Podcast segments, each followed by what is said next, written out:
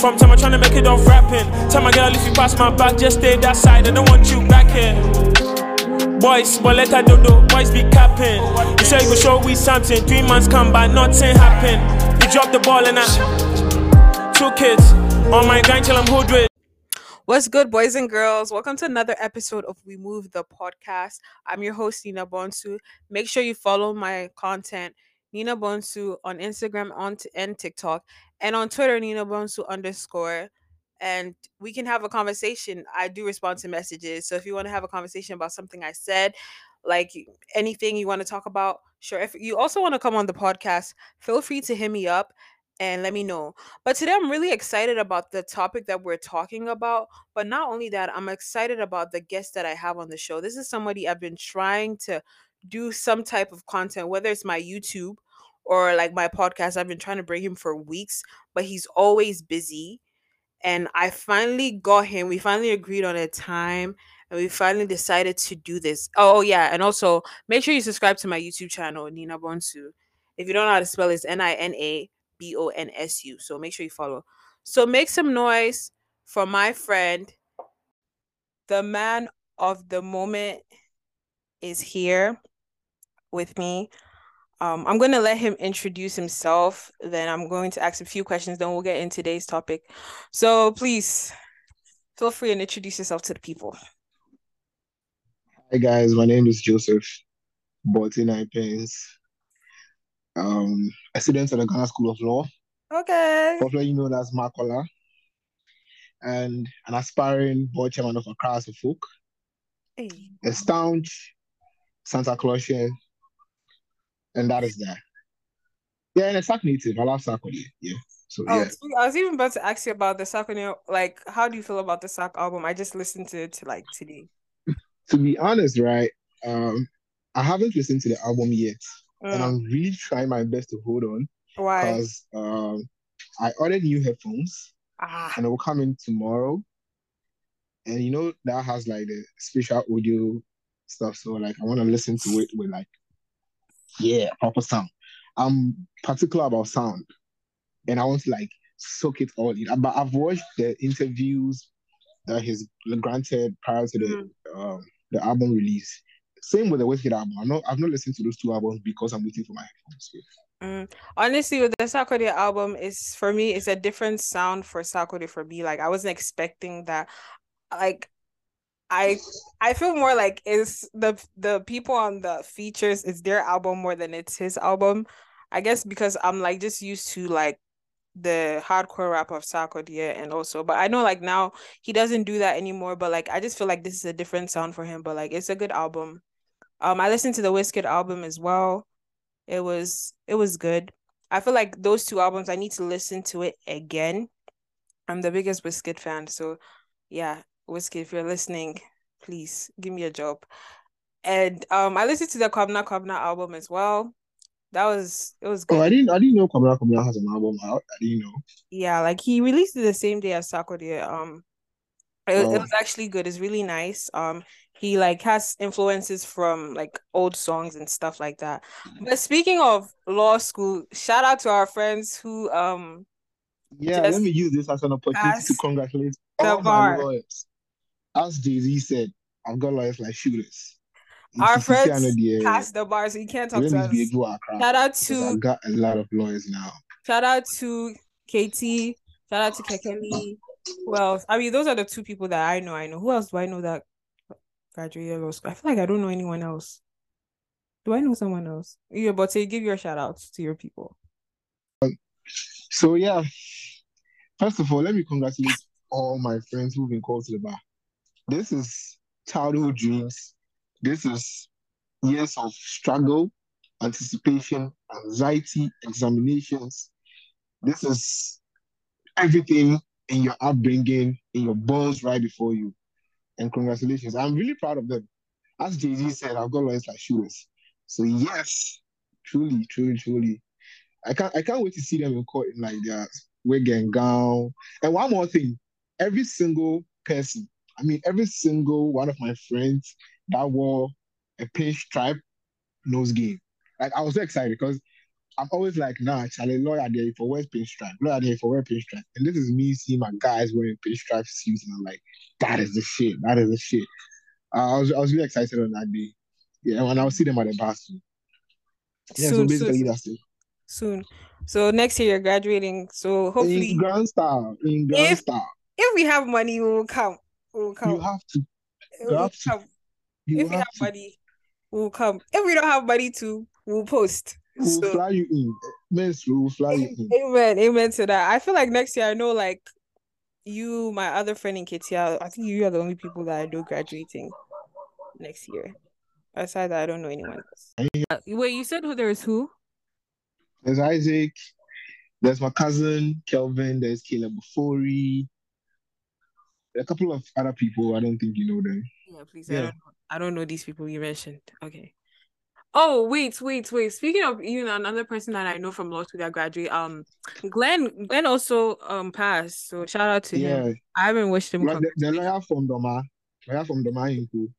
So yeah, shout out to all the people like um putting in hard work and you know passing the bar. But today our Shout out topic to Pabna. Yeah, one more person, Marcus Boafu. My friend Marcus Boafu. He will be get, he will he will be called to the bar with us next year. Shout out to Pabna, Intra Sabre Esquire, Kofi Boydu Pepper Esquire. I, I don't want to start about yeah, no, like I know I know some people I know them, but Tino Badass Esquire, JB Free Fire Esquire, Nini Esquire, Menta Esquire, hey, Kofi Asante Esquire, hey, Sedina Esquire, hey. JKT. I was about to say something, but let me just hold my hold my mouth because it's a, it's a nickname that Marco gave to Kekeli. But that's a conversation for a different day. Oh yeah, shout out and to yes, and shout out to Marco, lawyer, lawyer Benafa Esquire, lawyer for Eastern Region. Yeah.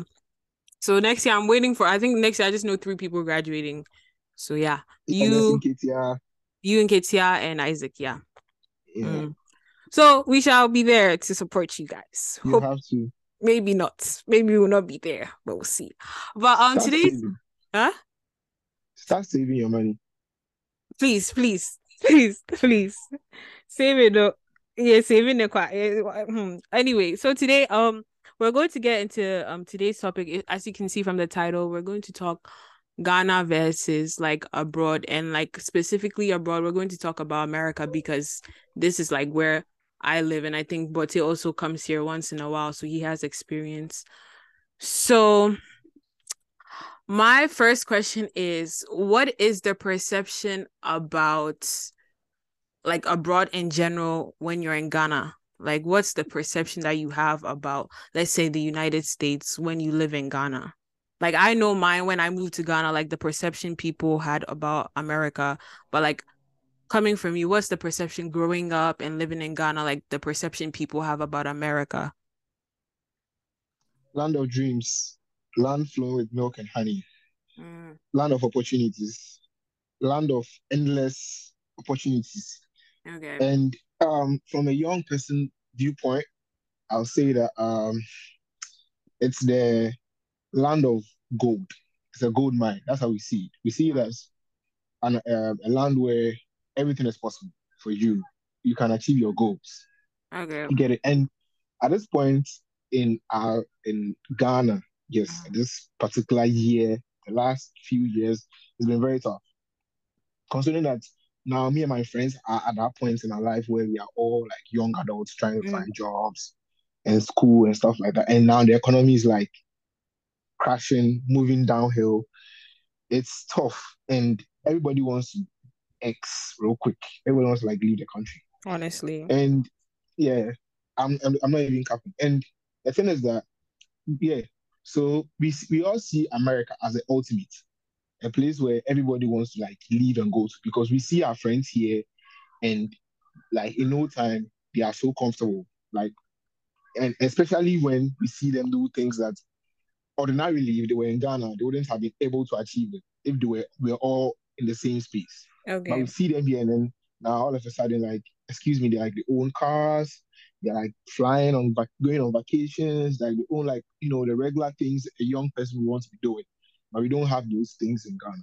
So everybody sees abroad, and I'm and abroad I can speak for America because I've not been to London yet Mhm. as like the goal. Yeah, as a goal. Okay. So every it's like a dream. It's like Okay. a dream for everybody.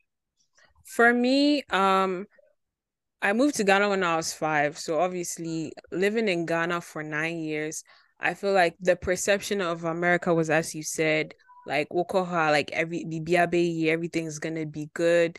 Like um, opportunity will come your way. Like especially because of the way Hollywood has portrayed things to see. And I feel like because the people who've been here before us or who come to Ghana, they don't really, you know, as you said, we see that oh, this person now is doing this ordinarily in Ghana, they wouldn't have had that opportunity to do that. So everybody's perception is like when I come here, I'm gonna make it big, hit big, and then maybe some people be like, oh, like oh, I'll make it big and then just move back to Ghana or something, or I'll just make it big and like have my family here and stuff like that. But um that's like basically the perception a lot of people have about um Abuchi. So my my next question is, do you think like there's no hope for Ghana? Before before before that before that, right? Uh-huh. That reminds me. I always tell my friends that like I mean close friends that anytime I travel, it feels like the very first time Mhm. for me. Because like it, it's it's surreal that like yo, I'm going to America. Because growing up, I literally used to watch like movies just to have a feel of how America was. Mhm. Considering that I was someone that whose father lives here, like in America, I always like got like pictures and like uh, Christmas cards. You know, my father is that kind of person, Mhm. like Christmas cards and stuff like that of America. I, I could literally get like a whole album of like Manhattan. Mhm. Like my father travels a lot, so he sends me pictures of like seats, a lot of like places in America, notorious sites and stuff like that. And also, I like history, so I've I've known about all these monuments and Mhm. I see them on the internet, and now like anytime I get to travel, I get opportunity to see them. So anytime I'm traveling, it feels like the first time for me. You know that first time feeling where you are overly excited the night before you can't sleep, that kind of thing. And Charlie, we grew up on Home Alone. We grew up watching Home Alone, you know, Baby's Day Out and movies like that. So we literally feel like that is how America is for someone who always has that tingling feeling every single time. I I don't I can't get over it, honestly. So anytime I'm traveling, it's like wow, I'm going to like experience the other side of the world, the other side, the true world that we are supposed to feel, not the heat in Africa.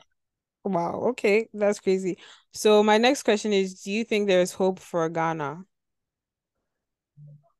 Um, honestly, honestly, right? Mm-hmm. I don't think I don't think there's there's hope for Ghana right now, currently, Okay. because and I'm I'm saying that wait, uh I'm saying that because of uh, the fact that I went to university in Ghana. I attended Kwame Nkrumah University of Science and Technology. Mm-hmm. That's why I had my bachelor's. And in tech, even with our students' leadership, you realize actually they are even much more worse than those our parents in the government offices or institutions. and that even makes it much more scarier because you're like, this this is we are literally being told that we are future leaders. Mm-hmm. And now we are in even um how do I even put this? Let me see positions where we, we have to like effect change from the bottom and we are not even able to handle stuff. We are literally embezzling funds. I'm pretty sure you've heard about the law school saga, this whole issue that came up about three months ago. You know, the the kinds of issues that the kinds of things that went on. I mean, the amounts of monies involved and all that. Mm. It's, it makes it much more sorry, some way. And the thing too is that everybody has a mentality that when I get to that position, when I get to that point, I need to make sure that I sort out my generation. Yeah. You get it? It's sure. no more selfless and nationalism. Uh, Ghanaians, we don't have Indian- that. Exactly. Last two days, I was having a conversation with my friends. Nat, shout out to Nat Ajahu, Kekeli, Acha. We are talking about this whole FIFA, uh, uh, what's the name, documentary on Netflix. And we're talking about how Issa Hayatou, the former CAF president, Mhm. there was this, there's a bribery scandal in the in the, in the, in the, in the documentary, doc, right? It was okay. about it exactly, and he he took I think 1.5 million dollars as bribe, right? And the money went to him Mm-hmm. personally. You get it? And then I think there was Michel Platini in there, and then um, and then Michel Platini's own was a bargain between um I think Qatar giving the French uh, government some amount of ammunition or something, and that was like in billions, not even millions, in billions of dollars. Mm-hmm. So you can see the disparity. Like you can see the difference. A black person is thinking about himself. A white person is much more, even though it's like corruption, he's thinking about his country. And that's the same thing that reflects in every other African country. We are thinking much more about ourselves and our families Mm. than the whole community, even if it's an illegal activity. You get it? And that is the whole depiction that we are seeing now. People are like offices where they can effect change, they can help us, but no. And that is why our future is oblique. It doesn't look clear at all. Like I see, I see that in the next five, ten years, if you're not from a very solid home, I'm sorry, you can't make it in life. my, my friend is my friend my are you, know you know you know that's right. Yeah, so my friends and I have this joke we've been making every single time. Shout out to Ato and Shout out to. Ato and. Yeah. I'm beefing with you. We've been saying that if you're born in Africa, right, Mm. that is minus one. Life has beaten you by one already. If you are born into a house where your father is a civil servant, especially those below the rank of manager, that's minus two. If your family members are not politicians or people with like connects in the country, that's minus three. If they are not rich, that's minus four. And if you're a boy, minus five. So if you are born in Africa alone, averagely, life is leading you by four already. That is if you do not if you do not have all these perks that life comes with. So that should tell you how it is now, especially when you've gone to university, and even those whose parents are political connections and all that, they are not even finding jobs. How much more me and you, Antiba, that we don't have anybody. Mhm. You get it? So that's how it Um, looks. I think what's it called? And I know like for me, I can speak because I've lived in Ghana and lived here. And when I lived in Ghana, I think I had the same mindset where like, yeah, this country, nothing is going to move forward. There's not nothing, there's no opportunity here and stuff like that. But one of my mentors told me this. He said that a, for a country where like there's so much to do, to, so much to fix, there's opportunity. I just feel like we've been saying this from a very from a, like a very long time like Ghana enyi Ghana enyi and I I mean I'm really spiritual and I really believe that there like what you say with your mouth can like come to pass can come to pass because like what do I know can't I'm not saying that our leaders are not our problems. Like our leaders are our problem but I also believe us as a people like we need to change some of our mindsets also to move forward as a people. Like the leaders are definitely the problem and it's like they've been corrupt since time. Their fathers were corrupt and then they took over and they're corrupt and that's that's like what's happening. It's like a cycle it's a cycle. But us as a people too we too we have issues where like we need to like you know attend to like for example the political parties is just between two people just between two people in ghana i feel like sometimes we need to make changes and Ghanaians, like, I don't feel like we are that patriotic because even the way we talk down on our country, we want to leave, we want to leave, we want to leave. But like, if we leave, what's going to happen to Ghana? That's Oh, for that, for that, I agree. For that, I agree. Even when it comes to uh, employment opportunities, Mm. there are so many avenues we can exploit. Recently, I was, I was talking, I was having a conversation with a friend. Yeah, was it you? I think it was yeah, you it was and, me. It was me. um, and I was telling, I was telling you guys that, yeah, Mhm. you and I was telling you guys that, like, it, it, it actually started with, with me and my dad. So Mhm. my dad and I, we are very close. So when I'm walking around, like, I freely talk to him, do kind of thing, and I observe things a lot. Mhm. So we saw Home Depot. We were talking about how like no like rich man or businessman has started Home Depot like in Ghana. Mhm. And for those who are now hearing of Home Depot, Home Depot is like um a store in America where they sell everything from grass to Yeah, like building materials, anything you need to build your house. Single thing. Men can Any- KK Fusu. Hey, is it KK Fusu? Uh, I said, whatever. I'm not talking about I, for aunties. um Asu Asu Jaman World War One. I'm talking. I'm not talking about. I'm not talking about iron. KK for it's not aunties. This one is like every Fury, single Fury detail. Enterprise. Like, like this is literally like from grass to roofing. They sell Mhm. every single thing. So if you are building a house and you walk in there, you have every single thing you need to buy. You don't need to like move from Mekoto cement to ha. Iyahe iron rods a BNA, Iyahe roofing sheet a BNA, nah, Iyahe tiles a BNA. You literally get there and you are buying every single thing. Mm. And when I look at like the number of people that trip into Home Depot every single day, Mm. right? We don't have that kind of shop in Ghana. Imagine if you had that kind of shop, like that- kind of store in like every region in Ghana. You go to Central region, there's one there. You go to Eastern region, there's one there. That alone, that sort of employment, and then it's like a chain because Home Depot do not have like their own uh, products. Everything is bought from Yeah, it comes a from somewhere. Exactly. So their paints there is not from Home Depot.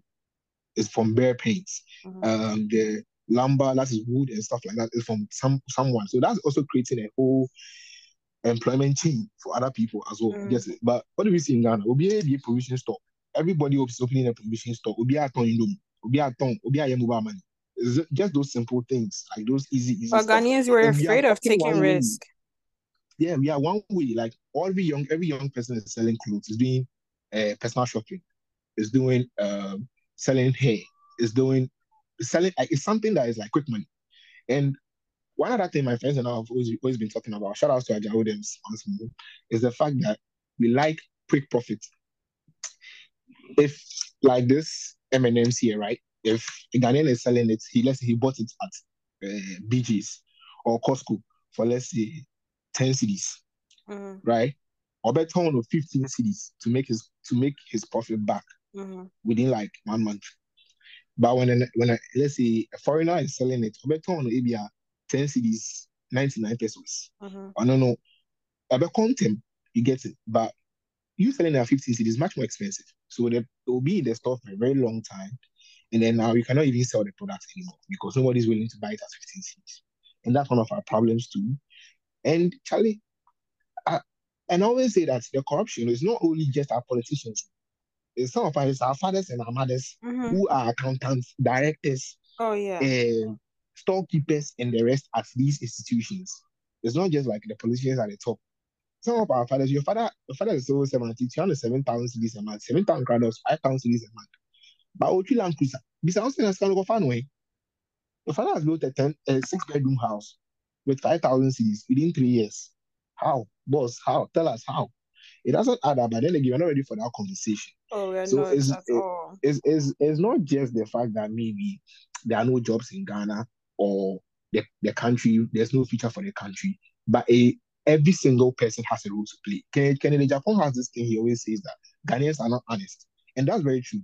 Anytime I walk into like a store in America, like they greet you with smiles, like I mean the associates working there, they greet you with smiles, like they even like the kind of conversation they have with you when you're looking for something in the store. It's it makes it easier for you to even want to buy more. You Mhm. walk into Melcom, and then the people there, the associates in the store have frowned. Like the whole time, they are looking at you like, Charlie, that kind of thing. There's no like good customer relation. Yeah, customer experience. service sucks in Ghana. Like It's- that one. Exactly. Yeah. And that is also part of it. It's also part of it. You don't expect people to purchase or use your products when you're always frowning at them.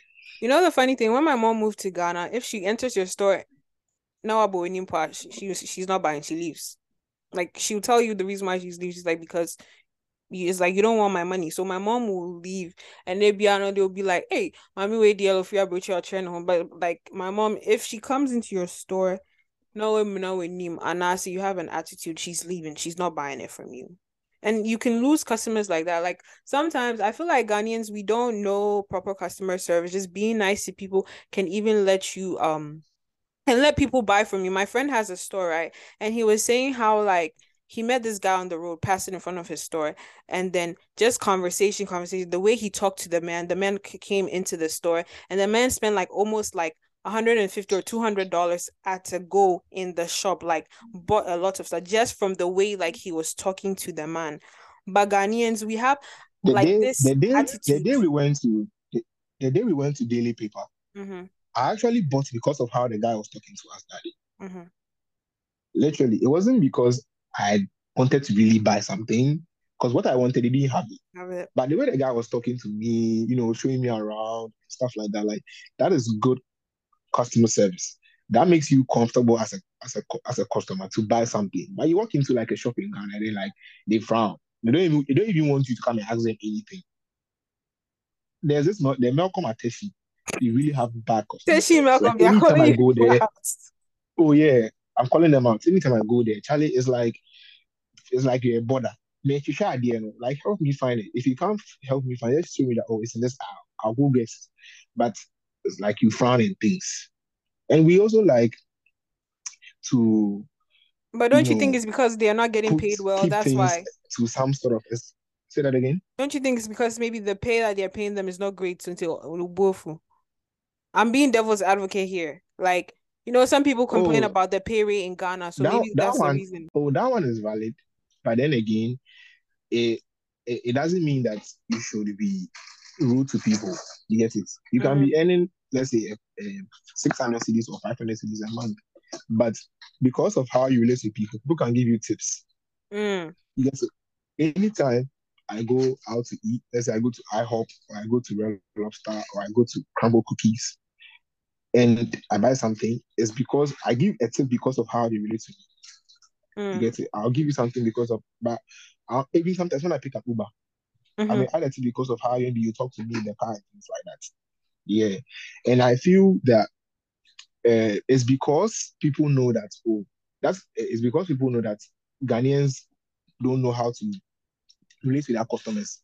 That is why people also don't, we don't have that tipping culture in Ghana because on fancy camera because now wabanda wabano wa ube for that. Why would he even he or she give you a tip? You get it? So yeah, the, the remuneration is there, but then again, I feel it's a general attitude. We do Mm. not we are first of all not honest people.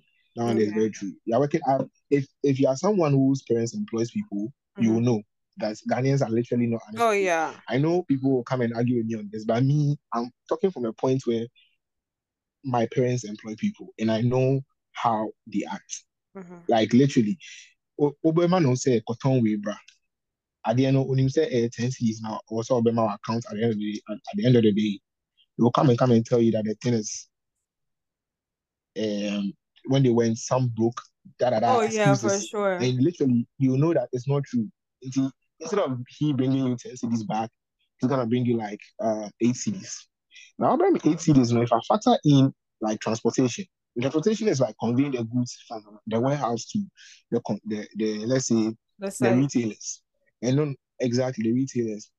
You, you are literally taking the whole uh, and profit out of it. And now I have to, if I have to like um, put back the money into the business, is me putting my actual like money. the the actual money into the business back, and I'm not going to make profits. I mean, in no time, company will be good. That is how com- Ghanaian companies are not able to sustain themselves for a very long time because the people there will keep stealing the money. Even Yeah, yeah, for sure. banks, crap, bank money, bank money, they are not just can work with habits. And now work on my collateral, be he can never service the debt. Like speaking about Ghanaians and being em- employing people, like because my parents used to like employ people a lot, and I think when we were leaving Ghana, um, my mom had a bakery. We used to run a bakery since like I was in like JD. Atomic Hills Bakery. Hillside Bakery. Um, yeah. So why you put so we run it like it was me, my mom, my cousin, and then we had like a house help, and then the guy who we used to run the bakery with like passed away, and so after Oh, like that's when sad. when we were when we, when we were leaving, my dad decided to ask his um niece to come and take over the business. I kid you not, we came back. This business did not thrive because Obana di sika ne yɛ m- ɛmɛ myself. The man boy there. and my Ɛno deɛ, sikanina. So my dad said, "Okay, I'm going to use the space to do something like, like kind of like a grocery and like a like a kind of like a whole a Whole Foods version where you find organic stuff and Mhm. like this. Just and like my dad gave it to like a long time employee of my godfather. Um, my godfather used to run this hotel called Town and Country in Achimota. So like my dad used to manage it with him when my godfather decided to get into politics. So like my dad still has a relationship with some of these employees from then. So my dad asked her to come and take care, gave her free room, money to start the business. One, she went to bring somebody without my dad's knowledge to come and live in our boys' quarters. And then the money that we were making from the store, she spent it all. So we went to Ghana one summer with my dad, and then my dad had me like accounting for everything, like from the money that he put into the business to what was left. The store was empty, but but say there was no money to account for the business. So so we this we did we did principal and interest me yeah. with like the store is empty oh. like there's nothing in there but you there's no money Ah, the money that she gave to us if i tell you 200 cedis mind you the store was filled. She gave they'll, like they'll tell you they'll give you all sorts of excuses. You'll be surprised. he's like oh i a used some to pay lights bill. battery, you know. i In used some to eh, pay lights bill some to buy water. and it was just like it was it was just crazy. And ever since then i think my dad like he already he has trust issues. So he he doesn't trust ghanaians. And i think that's one thing i learned from my parents. My parents ever since like we were like my mom moved to ghana if when she was doing anything in the house she would never give you the money to say so go and buy and come she will move her car she will, to- yeah. she'll sit you in the front seat we'll go and buy if they go and and Mhm. mm come she'll hire somebody to like a truck to bring it because on own because she realized that that that's what was happening. Tausa, no be the beato. So no, she'll go choose it with you and then bring it. So to Yeah. like untimi mbu no. So every time like our neighborhood people say so my parents yeah untimi mbu um they are always like a my my auntie has a joke about my dad. So like oh we engineer now we accountant. You're always like looking into things because in Ghana, like I feel like cause money no day you know. Obia pe quick money to be bebu yeah from top to Of bottom course. bebu like Uh, quick quick quick DVLA. yeah maybe a passport office, maybe a airport, airport cry. oh Igi airports yeah. airports dear but not to say that abroche like I had been here like because I think you don't see it often. There's some places when like we were younger like we you know so like like for example you saying DVLA like here back in the day DVLA like people used to pay bribe to like get their license I'm not going to mention names but back in the day The, the DMV, Yes, I'm telling you, back in if you ask the people who've been here for like 30 years plus, they will tell you how like now connection and you had to send a first, you know, because the amount of connection and like kululu things that happen, even politicians here are like corrupt. So once now, like oh, of course. Ubemu, ebebemu, ebebemu, somebody will go and dig and have investigation, then they'll come out embezzlement and stuff. So like it happens here as well. Like, but it's just like it's not in broad daylight how like in Ghana you can tell say without even no evidence, you can tell say this person is like stealing from the government. Like you can definitely Yeah. tell. But do you have any pros when it comes to Ghana? Yeah. What, First of all, Ghana, Ghana, you need a parking fee. I Mm. always say this that, We- I think we should start Ghana- doing it. oh, yeah, I, I agree And to The only thing is that if we start doing, we will say it says for to better the country, but bimu bedi sika no, for mo the bedi Ghana, sika no, Exactly. I feel like we don't have a good way of like monetizing these things. That's our problem. Yeah. I mean, Ghana, you, you don't pay parking fee. You see, or if you are renting a house or an apartment or whatever it is, it's just you paying your, your utilities, utilities, and then your rent, and that's it. Mm. Hano, you know, if you are buying a house, you're paying mortgage, you're paying all sorts of bills. Boom. And also, uh, the pros about Ghana, if you have, if you build your house in Ghana, you're done. You Mm. don't owe anybody uh, whatever, whatever uh, bills you people pay in America here. You see, so see self-contained Ghana on your family to. You don't have to now come and think about the fact that you have to be paying some um, bills to the uh, government. You get it? I mean, we have this property rate and all those things, but Mm. Ahiana, how many times do they even come for that money? You get it? Also, Ghana, there's peace of mind and there's respect. That's one, one thing I always say is that if if you are working in Ghana and you're a lawyer, you're a doctor, you're an engineer, or you're a manager somewhere, there's that self-satisfaction that people respect you in Mhm. society. There's that societal status that, oh, we or your doctor, we or your lawyer. Hanum no biambu, you get it, and that alone gives satisfaction. Like Mm. say, who's me PM or who's oh, we or your lawyer, that respect is there. Also, in Ghana, if you have money, you're okay. Mm. You are very okay. You don't have to stress it. You Mhm. can and you can go and enjoy life and you know own so many buildings, own so many properties, and you're not going to be questioned. You get to down back home with you, to me see down back home castle, to me see so many houses. But here, the moment you are even going to withdraw more than five thousand cedis from the bank, the bank will start questioning you. Mhm. You get it?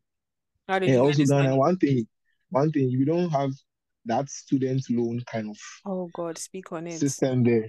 You know, people are in school in America. Literally, But you know, can- we're having this conversation when I came to Ghana, and some of you guys said, "Oh, you rather have that." We'll come to that. Relax. We'll come to that one. Hmm. you know, in, in America, local school, students loan they bear 40,000, 50,000 at the end of the four or five years, whatever. But it's years you spend in interest, Yeah, exactly. But Hano Ghana, no, school fees, no, average is like, for regular students, is like 2,000 cedis. 2,000 cedis, 3,000 cedis, I think, for regular students. If you have, if you pay it, you are done. You know, be any asset. Because literally, people here have student loans that they pay to their grave. Mhm. Obama paid his student loan till he got to the White House. That is like serious. You get it? So that's one of the perks of living in Ghana. In Ghana too, every weekend we are outside. Mm, enjoyment. And to say how you know people and that sense of community too is not here. How Mhm. no no be out when you feel everybody's living in their home, somebody's going to come and ask you. You can literally die in your house, nobody knows. Yeah. But Ghana, no. Oh, people will be say, oh, how are you? You know, that sense of community and belonging is there. And it makes things easier. Put me who are, eh, sorry, who are, if I could jaw, I could year and order. But Hanum, no, nobody cares. Everybody is minding their business. And that is it. I mean, that has its negative side as well. But then again, I feel like it makes things easier. It makes help, it makes you getting help easier. Also, like for example, in Ghana, for example, I feel like in Ghana, I used to see you every day when I when I came to Ghana. But here, everyone is busy. Is it other person is working? Mm-hmm. Yeah, I feel like Ghana, like I didn't see you as like I saw you as like as often, like you no matter where you live in Accra, like you you can link up with your friend. Whereas here, like everyone is like busy and stuff, and has things to do.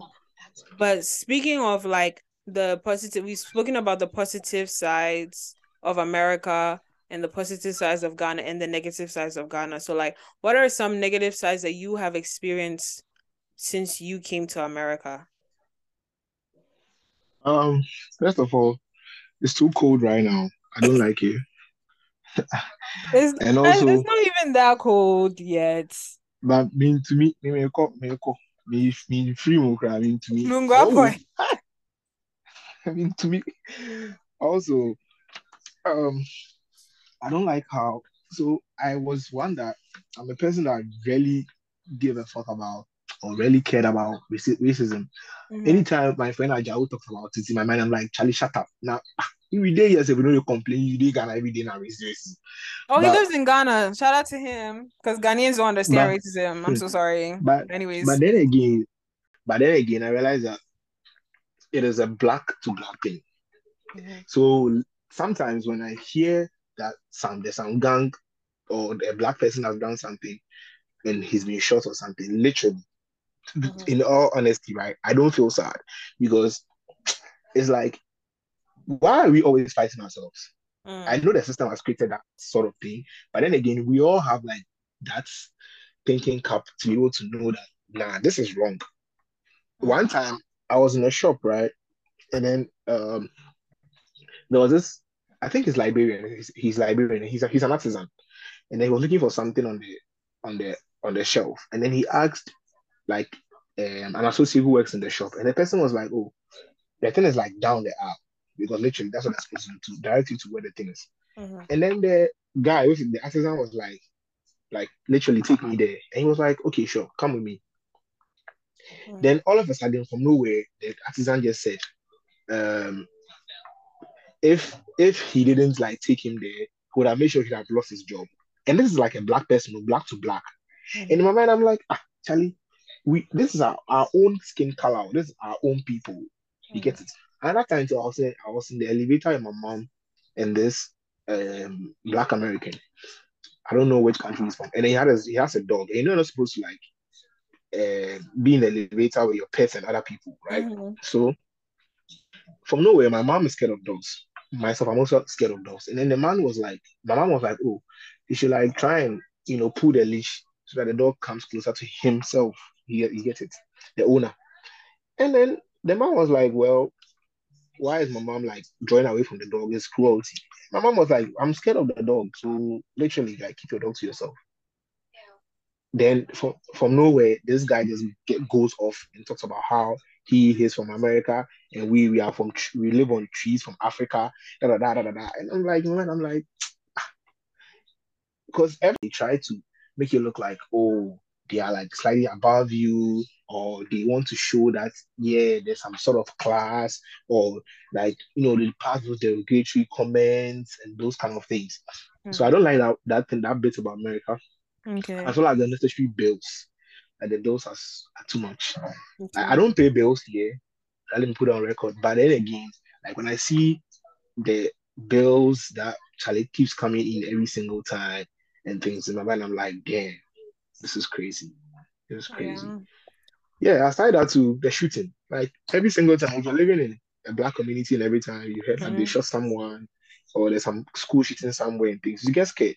Mhm. Yes, literally, because you know Jersey and New York, and I mean, um, this area of America, there are lots of blacks living in this area. So Mhm. if you are living here, you're, you're from Africa or you're black, you are scared because now, if let's say you're even working somewhere, minding your business, they may even say you're a thief or something of that So Someone will just say something about you, and then all of a sudden, there's a mob attacking you, or they just call the police on you Mhm. something. So that bit of it is something I don't like at all. Like I don't feel comfortable about, comfortable about it at all. So sometimes when I'm going places, I need to know where I'm going and be careful before I move. Yeah, basically. Okay, so I'm for the whole African American African thing, you know, it's been a thing where like it's been on the internet, on especially on TikTok, people are always saying like African Americans in general, they some of them feel like we Africans don't like them and we feel like we're better than them. So when they see us, they portray that type of comments towards us. And Africans also feel like um African Americans do not like them. And I think it's a whole miscommunication. That's what I'm going to say because I'm going to speak as somebody growing up in um in America. Being African wasn't cool. So like a lot of people used to like change their names because they would get bullied by as you said African Americans. People would say, "Oh, like you guys live on trees." Oh, you guys uh, like sit on elephants in school, like make you know comments, and it was because of what like the media over here has shown Africa to be because they would show kids running around naked and always be like, "Oh, give 5 cents a day." So like there's this self-hate and also like some African Americans feel like Africans sold them for slavery and stuff. That's another conversation for another day. So like there's the this hate that comes from in within and then they speak all of these things towards us. And it's like it's sad because at the end of the day like we're all black people so like things like that shouldn't be said. Comments like that shouldn't be passed. And apparently some african some african americans say that oh um what's it called? African people look down on them and then make comments and things like that. And i feel like it's just is because as i'm going to speak for like our parents like i'm trying to go through their mind. They let's say they live in ghana you know in ghana you rarely you rarely hear like there's a shooting in a neighborhood like if it's not some armed robber be coming to your house there's no shooting or something like that, which it rarely happens. So like them coming here and then in the movies as well, it's portrayed that uh, black people do are the ones who commit uh, like you know all these crimes and activities and stuff. And then when they come here, they're living in the neighborhoods with you. And like my parents, when they came to America, they were living in East Orange. And my my parents always tell me every day there was a shooting, there was a shooting, there was a shooting. And my mom said the reason why they moved is because one time they legit saw a dead body in front of their apartment building. And then that's when it clicked to my dad, like, this is not a place where like we should raise our kids. And then they moved.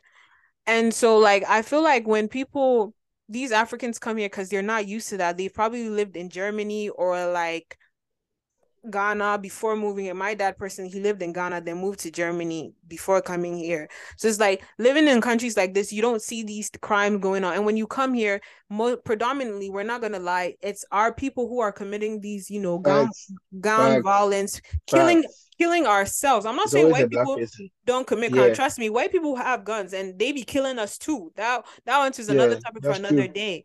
But, but like again, all these gang related things, Bibini, and it's like oh, even these celebrities who just passed away. Yeah, it's black off. man to black man, and me and exactly. Kelly was having this conversation, and we was like, people are not ready to hear this conversation, especially yeah. black people. We're not ready to have have this conversation, and so like when they see these things, it's like, yo, what is it? Because I'm not gonna say Africans don't commit crimes here. Africans do commit crimes here, but it's like when you come here, this is what you're seeing, and then you're getting this self hate. This is what you're seeing. So you already have like this perception where like, okay, I don't want to be associated with this people. So I think that's where like that. Oh, I we're we're better than you that these African Americans have comes from. But I don't feel like Africans feel like we're better than them because my dad told me that when he was coming to America, he was like, oh, he's finally going to a country where he gets to see other like black people, especially African Americans, are long. We feel like they are our long lost brothers and sisters. But when you come here, they don't give you the love that you thought they would give you, and they just make these self comments, self, and it comes from society because in society, when people feel like, oh, you're poor, you're this, you're that. They look down on you. And that's what has been portrayed that Africans, we live on trees. There's no water, there's no good health care. There's not like this, there's not like that. And yeah, I always okay, tell, yeah, we don't have it. and I always tell like my friends here that it will shock you that when you go to Ghana and you see some of these rich men or some of these houses, they even have money more than you the person who you think that you your your mom is a lawyer or a doctor and you guys are living comfortable it will shock you. In ghana when they say people have money people have money. When they say someone is poor they are poor as well. So but like the perception has been like oh africa is poor africa is poor. And so like we're coming here and like we're we're, we're basically taking their opportunities. And i think this back and forth back and forth thing it needs to stop and it's not necessary um and yes that's one of the negative sides. Another negative side is racism where like you as a black person you're not given opportunity bec- because of because of how you look. I feel like in ghana yes there's tribalism and uh, me and my dad always have this argument but i don't think it can be compared to racism because in ghana let's say if i was to go for a job maybe somebody would i feel like it's rare that somebody will look at my name and say oh because your name is this an Ewe name or something name, I'm not giving you a job. It's there. Don't get me wrong.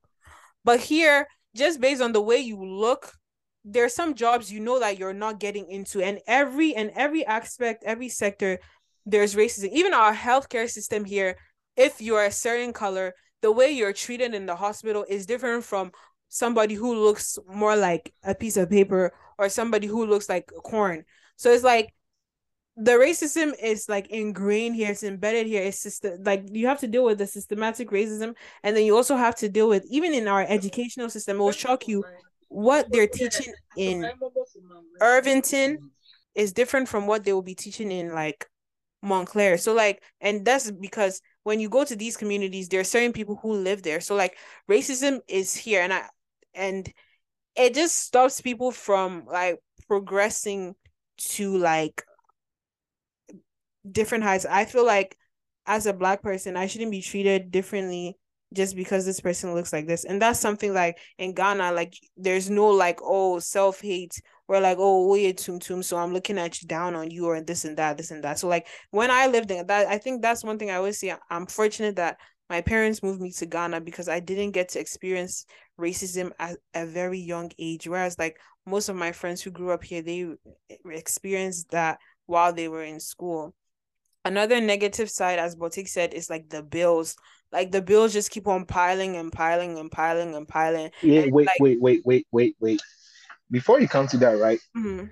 I was having a conversation with a friend the other day, and then I was telling I was telling my friend that see, when you come to America on vacation, right? Mhm. Or you're coming here for let's say a month maximum, or some let's say six weeks or five weeks or three weeks, and let's say they give you a thousand dollars or two thousand dollars as you know pocket money, or you come during the summer. I mean, summer everyone is outside Mhm. chilling. You, you get it, and then you when you come here like just short stay, and you go out. Oh, let's say you're going to the um, ice cream museum. You're going to um, let's say museum of sex or whatever it is. The fee or the entry fees, let's say thirty dollars, right? Mhm. You see, we give thirty dollars out of your thousand, you still have nine hundred and seventy dollars to spare. And always you're gonna have like friends who are gonna be like, oh, been a long while, let me just pay for you, da da da da da. So when you come here and you're living during that period, that vacation period of three weeks or one month, you don't see that America is hard. Oh yeah, You don't see that sure. things are hard because you feel like, oh, Charlie, ah, we go here, we go here, we da da da da da. But the moment you start living here and you are working here, especially for people, and when you, when I always talk about this, thing, people are like, oh, you go feel good job for McDonald's, you go feel good job for uh, Hmm. Burger King, and I'm like, yeah, those are minimum paying jobs. If they are paying you seven hundred dollars uh, bi-weekly, which is every two weeks, they're paying seven hundred dollars every two weeks. In a month, that is what thousands, thousand four hundred net Mhm. right? Thousand four hundred net. It, so if you are living alone and let's say you subtract your rent, let's say if your rent is thousand dollars from it, how much is left? Then you Four have hundred dollars. car insurance. Then maybe You you are have le- notes. you maybe you you are you are leasing a car. You have student loans. If you Charlie, went to school, literally, exactly. Literally, credit card, nothing left. Oh, Charlie, name them. Parking, parking. groceries. Like you can Literally, you have survive. exactly. You can't survive, but when you Like tell them, it's like when I tell you, people are I'll- living hand to mouth in this country. Literally. Hmm. that is one we. That's one thing I've I've I've really experienced this three months that I've been here. Because previously I just come here for like a month, max max eight weeks, and I'm and I'm out of here. But I mean, this time I've been here for like three months, and I've seen that now it's not that easy. If you're here on vacation four weeks, three weeks, one month, you don't see because the whole time you're here, your friends have not seen you in a while. So literally, you're going to like sort the bills and you know the small small outings you're doing with them and things. And literally, not every day you're going to go out. Even if even if you go out twice in a week and you're spending hundred dollars every time you go out, that's like two hundred dollars for like how many times you're going to be here? Four weeks. That's eight hundred dollars. Mhm. It's not you will not see it. But the moment you are living here and you are going out every other week and every other day, you realize that nah, Charlie. Because a friend of mine texted me, she's she's probably gonna listen to it. And she asked me that ah, am I still in America? But she hasn't been seeing like views. I should show them views and things. When she said it, I told her, yeah, it's cool. First of all, it's cold. That's one of the reasons why I didn't go out. Yeah, here when it's I'm cold, a like, lot of people don't go out. Yeah, I, I didn't I don't want to go out. And then secondly, I'm like, nah, see, am I willing like am I really ready to go and spend two hundred dollars at an a tourist site or something just like that? Like whilst like I can just keep the money or something. Hmm. You get it? So that's one of the reasons why in like a while I haven't really gone out to those places like that. I mean I'm here on vacation to see places and things. And yeah, I've seen a lot of places already. Places I, I, I probably may not even have um, um, snapped or put on my social media or something like that. And yeah, that's fair. But then again, Charlie, it's not easy as we think it is from Ghana. And that's the argument when that the argument we were making when you came to Ghana in, in December. That Yes, and you did not understand my point. I'm not saying Ghana is easy. Like Ghana is hard. I've lived in Ghana. Like trust me. Like, and people feel like oh because maybe when I lived in Ghana, like I get money, so like I didn't experience, bro. Like me, my parents are people who are like very open. I won't say like we are rich. Like people always think assume that we have money. Like legit, my dad has just worked hard, and my parents have just worked hard to provide for us or like to provide where we Same. live. So it's just like Same. we're we don't we don't have money. Yes, and we might know people and stuff, but like my dad has legit been hustling since Germany. Like the things that my jobs that my dad ha- has done from wo- working in a car wash, driving taxi, being an engineer and everything. Like Nipa it's like Nipa bre, like and Nipa like me. I my dad's hustle is real. Been going to Germany for eight years. So it's like now he's 70. So like now when you see that house there and all everything, it's like legit Yeah, hard work. Exactly. It's not like oh some politician's money or something or selling drugs or something. Exactly. So it's like me and my parents, the way they brought us up, you know, you know both sides, you know how it is. You, you grind for your own. So it's like I know how Ghana is. Like my parents used to, my mom used to run a business in Ghana. There were days where like, yo, I'll go to school. My teacher will be like, "Why haven't you paid this classes for you, you guys? You get money." But Uber here, Ghana, like we're like money no day like that. But like everybody thinks that oh money day. So it's like I know that Ghana is hard. But my point is that in Ghana, when Ghana is like, for example, if I'm living in Ghana right now, if like right now, if I was living in Ghana, not having a job, but say I live in my dad's house, there's no way I'm thinking about, oh my God, how will I pay my phone bill? How will I pay my credit card bill? How will I pay my student loan? How will I do this? How will I do that? Like these things will not come into my head. And it's like, here, if you don't pay, there's an effect. Your credit's best say you can't, you can't, like, Yeah, you you can't can't buy a car. in this country you can't house, live can't do a lot without credits and it's so Yeah, sad because a lot of mm. people have bad credits and because of that they you can't buy a house you can't do there's so many things you can't do because you have bad credit. But it's just like you live in a system where like you are eating hand to mouth. So it's like sometimes you have to weigh which one is more important paying my credit Ghana, card last last. Ghana, or, last or paying my rent. you get me? And here people are working oh but they live in their cars like they they are almost Oh, almost that's true. homeless That's they are true. homeless I was I was I was telling Acha, I was telling Acha the other day that yeah, people always say there are jobs in America, like yeah, there are jobs. There are jobs there are plenty do. Oh. Like those, I mean, minimum paying jobs, plenty day. Like every single time I go to like the city supermarkets closer to me, I see like oh hiring, hiring everywhere I pass, hiring, hiring. But those minimum paying jobs, yeah, those McDonald's and those KFC and things, yeah, you cannot live on it. you can't you can't. And also the jobs that everybody wants to like get, you want to have an office paying job. Charlie, it's very difficult to get it here. yo People don't know it, it is the truth. Anybody listening to this podcast, please, it is the truth. People will that say it's so easy oh, to get a job. The so only job that's easy to I uh-huh, get is if you're in the health field. Yeah, yeah. Oh, yeah. That's how come you get people who are like, I have a friend, my dad has a friend who lives in Pennsylvania, right? And he's an engineer from Tech, civil engineer from Tech. When he came to America, he had to switch completely to the medical field. He's doing, I think he's a, a eh, nurse, he's a degree nurse, whatever they call it. You know, he's a nursing practitioner. Yeah, let me put it that way. And that one is because it's easier to get employment here. But and that's not something you are passionate about doing. You're doing it because of necessity. Mm-hmm. You get it? But let's assume you work excuse my language, political science for Ghana. Who person be pay ejuma wa ha? No, dear, nobody's going to employ you. Democrat and not Republican, of the employ you. Nobody's Even even if you did it, no matter where you did even, it, but even eh, if even if you did it in America, I had this conversation with Bryan and Bimpon just yesterday. Where Sandy, yeah, Sandy. We're talking about it when Bimpon came to get me from the movies. We're talking about it in the car. That see, people will say, Oh, it's easy to get employment. But then again, there are certain jobs or certain courses when you do here, forget it. And if you are black, it's even worse. mhm. It's even worse. That is how come people are, everybody comes here and they are doing some home care, some nursing, some you know, some medical related course or something. So that's one thing I think people in Ghana need to know.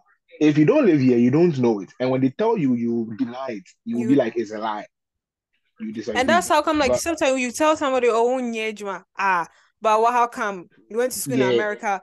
Like you did this course, how come you are not working? Like it's not easy, oh. Like it's not easy. That's what I want like when I show you the amount of rejection letters you get, eh, and like people think said, oh, the whom you know thing is only works in Ghana. The whom you know thing here it works here. Too. works here much more. It Like all these big too. jobs and stuff like that Yeah. is whom you really know and Yeah, like some deep ass connection. Or like even people think so oh the school you went to like can put you somewhere. Here to waste some schools that you you if you went to this school maybe like the person went to that school so they'll hire you quick. So the whom you know thing is very much here in the our working society as well. I'm telling you like there's so many people like i have friends who have graduated with like good ass degrees good gpas but like they are working menial jobs or they are not working at all because you are apply. It's not like we are not applying notes. Trust me, the application, the amount of application me and my friends we sit behind our computer and do. Like when we tell our friends in Ghana, they'll be like, "Hey, tall boy, like I dang, like trust me. Sometimes I can do twenty applications in a day, fifty applications in a day. Some of them One you thing- you won't hear from them. thing- Three months later, one thing and too say, is that- one thing too is that people living in America do not show or depict the actual picture to Ghanaians. Mhm. All you see is your friends going on vacations. I have a friend, right? For confidentiality's sake, I'm not going to give the full details, but the person came. The person came to Ghana last Christmas, Mhm. and the person literally came to Ghana.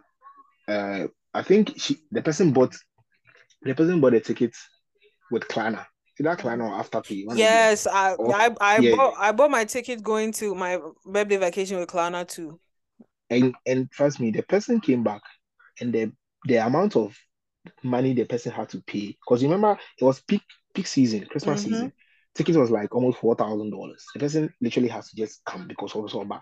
You will see the person in Ghana all right because yeah, the person has come to Ghana, but the person coming back to America or wherever the person is going back to, when in bills again, you don't know, and you only see you only see the you only see all you see is like oh the person has come to Ghana if you cry yeah thousand dollars the thousand dollars in the cry credit card in a order ODT Hmm. you get it? But they won't tell you that oh that is what that is how it is. You only see that only panaba you pay the pana sorted that is it. You get it?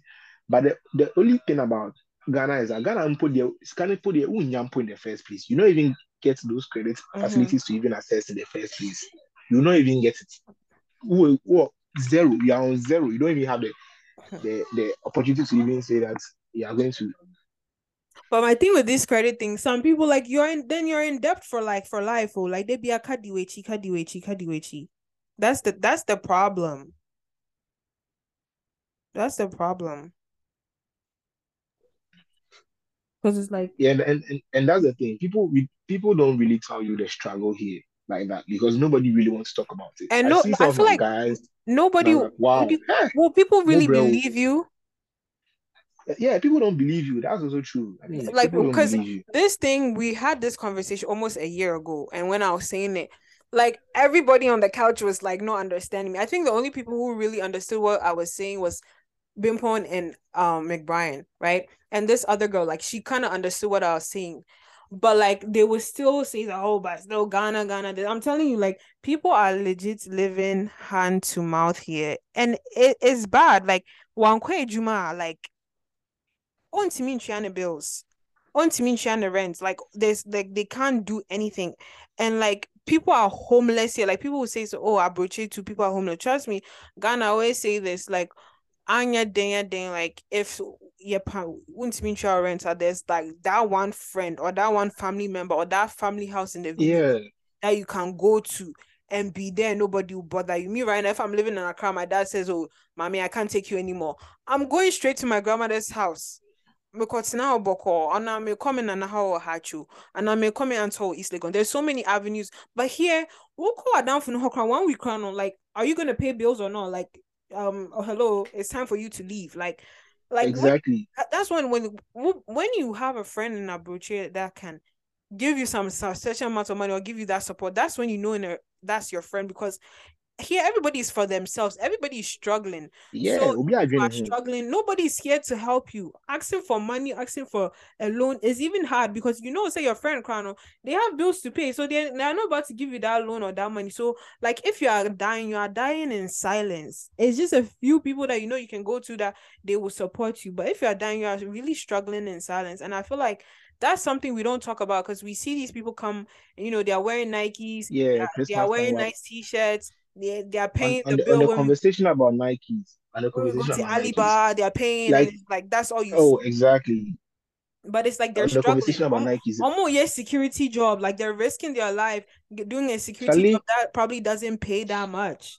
You Hmm. know, and it is it's sad, but it is what it is. Like how for and that's when people say unemployment is in Ghana. Unemployment day Ghana, but here too, unemployment day. There's so many majority of me and my friends who graduated the year I graduated, the year after, and this year, because I have friends from these three classes, are not in the jobs that they want to be in. The people who are in the jobs that they want to be in are the health people. No, they are more raw field.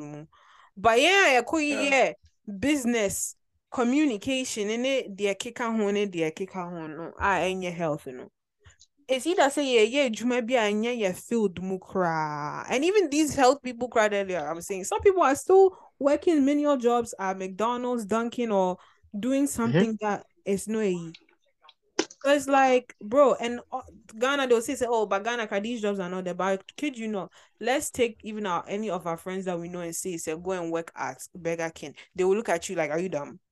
that's another conversation for a different day. I mean, there's a lot of classism in Ghana, Exactly. and that is one of the reasons why there's also some sort of uh, unemployment and price hike in Ghana. Because some of the places that I see in Ghana, Ali, it's not, it's nothing to write home about.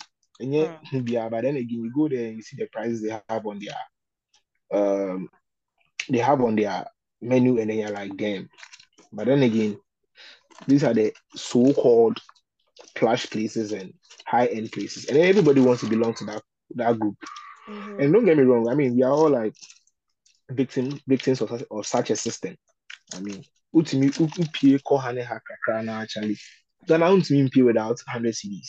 The Mhm. moment you move out of your house, 100 cedis is gone. Yeah. And and that is one of the things. The only sad thing is that in Ghana, there is no job to even start with. You get Hmm. it? Because some McDonald's and things are here. We do not have such establishments in Ghana, first of Mhm. all, as such.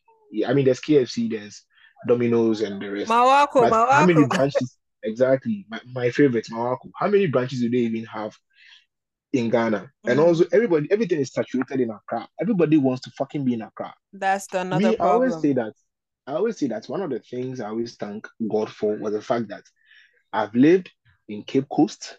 I've lived in Kumasi. At least I went to school in Kumasi for Mhm. four years. And I didn't just go to Tech because my Tech. I went to Kumasi and I made sure I understood how Kumasi functions. I understood how the, the, the, the, region works. I literally went out to places, not just like going out to clubs and pubs and Mhm. things like that. But like I literally I had a friend Kwamina. I literally followed Kwamina to Suame like twice. Just wanted to see Suame first of all, and also understand the whole cracks and the whole you know hype about Suame. You get it? Sometimes I used to go to places, random places in Kumasi, just to, you know, I wanted to have a feel of the region and things. I mean, I lived in Cape Coast too for eight years, so I know how life outside outside Accra is. Life outside Accra is, speaking from the Cape Coast point of view, it's easy. Mhm. Trust me, it's very easy because there's no pressure on you. Pressure no Mhm. day the Cape Coast there like Accra. You get it? So everybody wants to be in Accra, wants to be in the region, in the capital because yeah, everybody is there. That's where all the big, big companies are, all the important facilities that you want to access are, and all that, all those things. But I mean, in America, I don't need to go to Washington DC to to go and print my passport.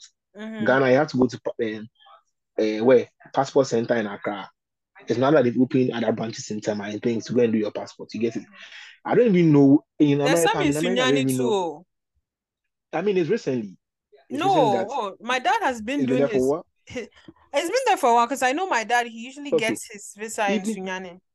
Even with that, even with that, they print their passports in Accra before Oh, yeah, this. I don't know whether sure. now they do. Mhm. And you, this, that's a problem. That's one of the, that's one of our problems. Everything is centralized. Yeah. Even though we have like representations from other regions, it's not properly decentralized. You get it? So Mhm. all these things, everybody wants to be in Accra because that is where the national kick is situated. Yeah. So you're in Cape Coast or you're in Takoradi, or you're in, uh, uh, uh, let's see, uh, in Pakadan or somewhere, and then there's nothing really happening. In prior, so there's nothing really happening because everything is in Accra.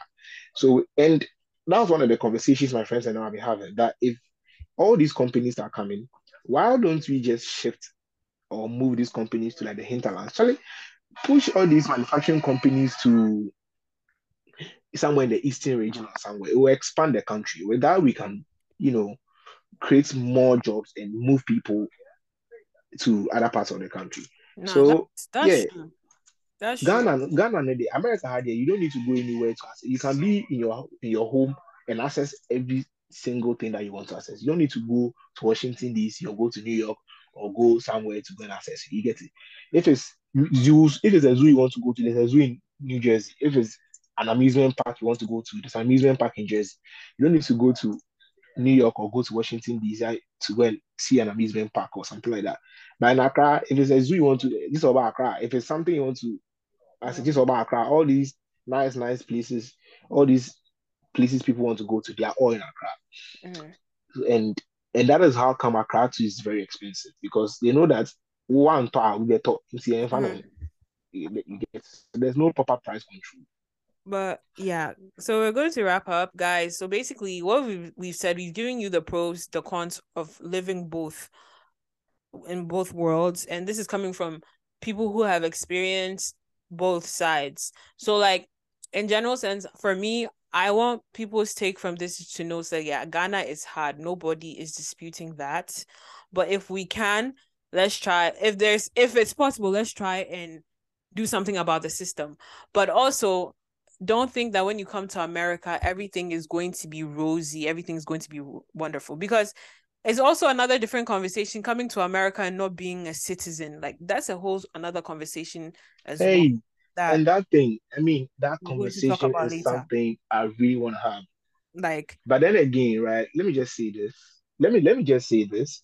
If you give me an opportunity to choose between living in Ghana and living in America, shout out to my my lawyer Gilbert GKP.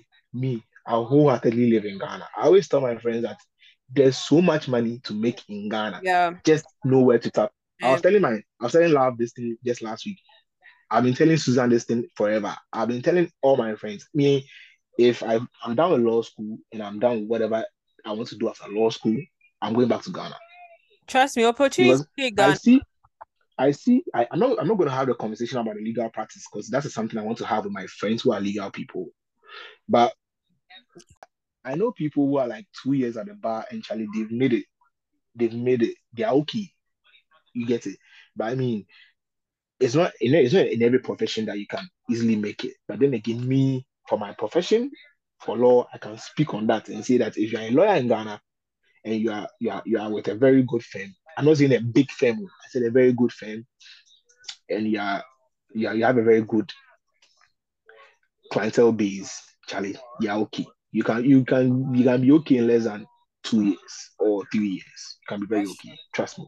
Like It's not that bad at all. That people think everything in Ghana is bad. You don't, and Yeah. even with that, you don't even need some political connection. You, me, I want to start your my job in you. Ghana. Like the Your, your end goal, in Ghana will talk for you. the end goal is not America for me. Even though I was born here, the end goal for me is not America because uh, it's like here you work hard till you're 60. Where like in Ghana, you can like you can you can be doing your business and chilling and not go through the stress and be going up up and down in this coldness. But like that's a conversation for another day. The amount of suffering, the things I had to do to get this one, this podcast, it was crazy. But like I also wanted to talk about a different topic. That's like going to be another episode. Is like Accra and packaging. Maybe we'll, we'll talk about that Yeah, can't package it. later on. That's if I he's a very busy person. That's if I, you know, get him to come. But thank you for um coming on the podcast. Like I really appreciate you for, you know, making our time to talk to me. And hopefully guys, you guys enjoy this episode. Make sure you leave a comment. Shout out to shout out to all my Bremers. Shout out to all my Bremers. Kojo Tebri, Chino Badass, Prince Osei. This Christmas Anyways. outside. Shout out to all the law students again. Um, go listen to the Sarkodie album. Go listen to Yes, all my lawyers. Hey, yes, landlord has released. People should Yeah. listen to that. listen album. to everything. Um, follow me on social media, Nina Bonsu on TikTok and on Instagram, Nina Bonsu underscore on, on Twitter. Anything I said, if you don't like it, at me at Bote. We we are ready for you. We will come crazy as well. So yeah, make sure you follow the podcast. We're on Apple Music. Hey, we say Apple Music, Apple Podcasts, Spotify, all other platforms. This is gonna be out. Like we're legit recording it the day before it And comes. shout out to my doctor. man, doctor, Yeah. Doctor Ajoas Akun. Shout out, uh, shout out to you, sis. Uh, shout out to everybody. Shout out to all the Bote's friends. Shout out to my friends. Everybody. Um, thank you guys for listening to the podcast. Um, we'll catch you guys next week. And it's been a wonderful episode. Bye. Bye. From time I'm trying to make it off rapping. Tell my girl if you pass my back, just stay that side. I don't want you back here. Boys, but let her do do. Boys be capping. You say you go show we something. Three months come by, nothing happen. You drop the ball and I. Two kids on my grind till I'm hood with.